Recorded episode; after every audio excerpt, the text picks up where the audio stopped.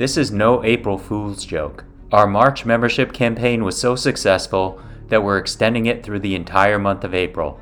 Enjoy 50% off the regular monthly or annual membership price.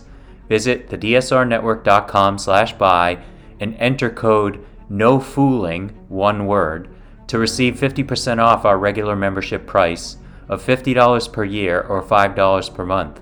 Members receive access to bonus content, an ad-free listening experience, exclusive blog posts, an invitation to join the DSR Slack community, and more.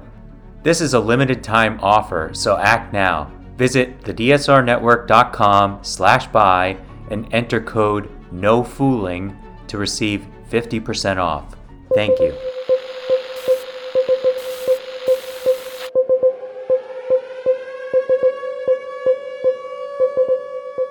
It's April 14th, 2023, and this is your DSR Daily Brief. I'm Chris Cotnor.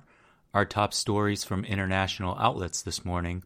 The New York Times reports that the FBI has arrested a 21 year old member of the Massachusetts Air National Guard on Thursday in connection with the leak of dozens of highly classified documents containing an array of national security secrets, including the breadth of surveillance the United States is able to conduct on Russia.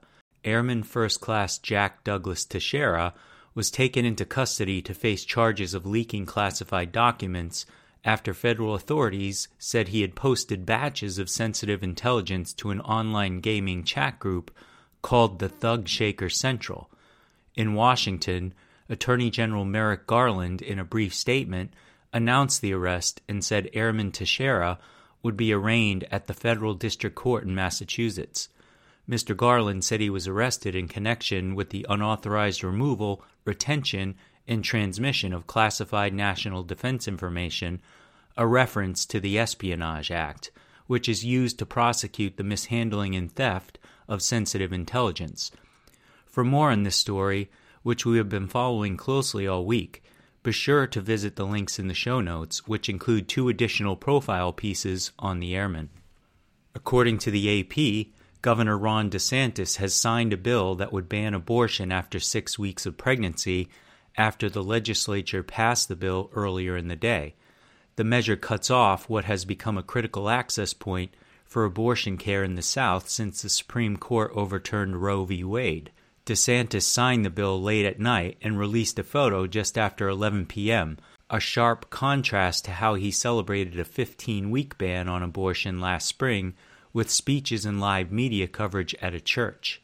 The quiet passage underscored DeSantis's reluctance to talk about the bill as he tours the country touting other legislative achievements. The bill passed 70 to 40 in the House and was approved in the state Senate earlier this month.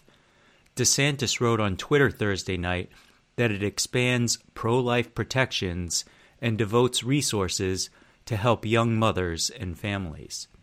Al Jazeera reports that North Korea has confirmed the successful test of its first solid fuel intercontinental ballistic missile, a key goal of leader Kim Jong un's plan to develop more advanced and powerful weaponry.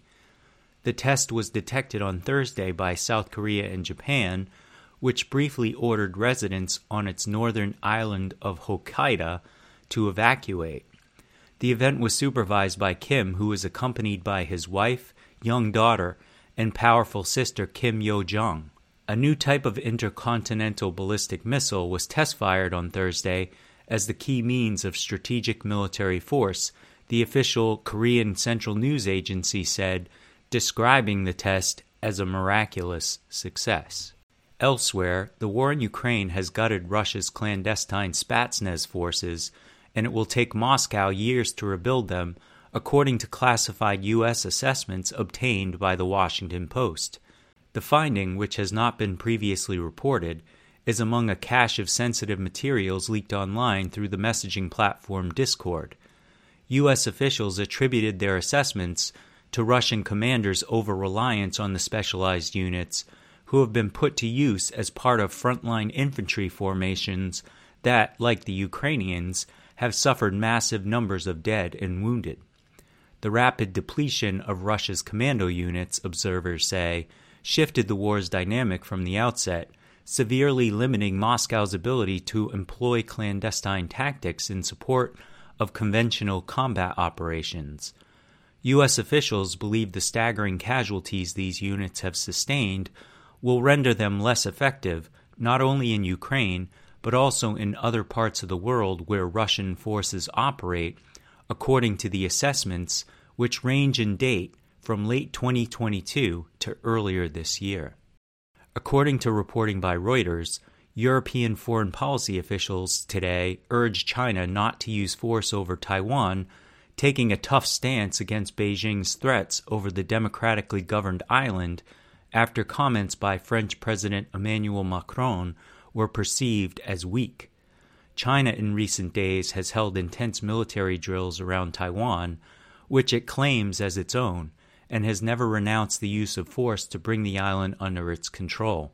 German Foreign Minister Annalena Baerbock addressing the issue at a press conference in Beijing alongside her Chinese counterpart Qin Gang, said any attempt by China to control Taiwan would be unacceptable and would have serious repercussions for Europe. Baerbock also spoke about the risks of being too dependent economically on China, in line with comments made by European Commission President Ursula von der Leyen in a speech last month on the eve of her China visit. Joe Biden declared that Ireland and the U.S. have a partnership for the ages in a highly personal address to the Irish Parliament. The Guardian reports that the U.S. president celebrated his Irish heritage and made a passionate defense of democracy in a speech to both houses of Parliament in Dublin on Thursday evening. In a wide ranging address, the political highlight of his four day visit to the island of Ireland, the president lauded American and Irish revolutionary spirit and cast the two nations as allies in a battle for shared values. In what some may view as a tacit rebuke to Downing Street, he said the UK should be working closer with the Irish government to support Northern Ireland, where power sharing had collapsed last year. Biden is expected to fly to County Mayo today and visit the sanctuary of Our Lady of Knock a Catholic shrine.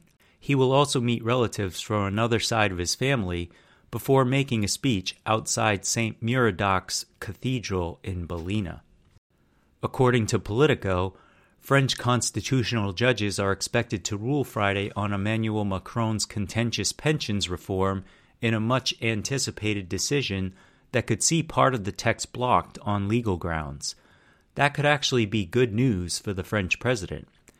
While the final ruling cannot be predicted, several constitutional lawyers agree that a partial rejection of the reform is the most likely scenario, an outcome that could paradoxically give the government a way out, according to two of Macron's party and government officials who were not authorized to speak publicly.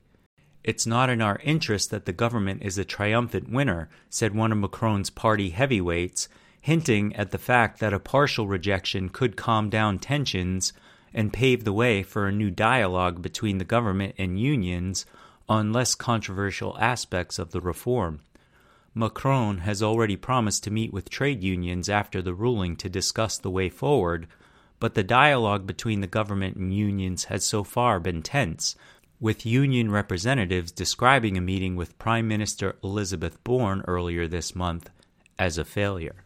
In lighter news from the UPI, DeMar DeRozan's nine year old daughter, Diar, went viral on social media when she assisted the Chicago Bulls with screams at Toronto Raptors players as they shot free throws during an NBA play-in game in Toronto.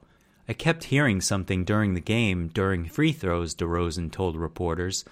I looked back like, dang, that's my daughter screaming. The Raptors made just 18 of 36 free throws in the loss. They made nearly 80% of their free throws during the regular season. Diar sat behind the basket and unleashed her loud shrieks several times just as Raptors players were releasing the ball at the free throw line. That's all the news I have for you this week. Be sure to rate, review, and subscribe so that more people can find the show. If you have a tip, topic, or correction you'd like to flag for us, please email us at podcasts at thedsrnetwork.com.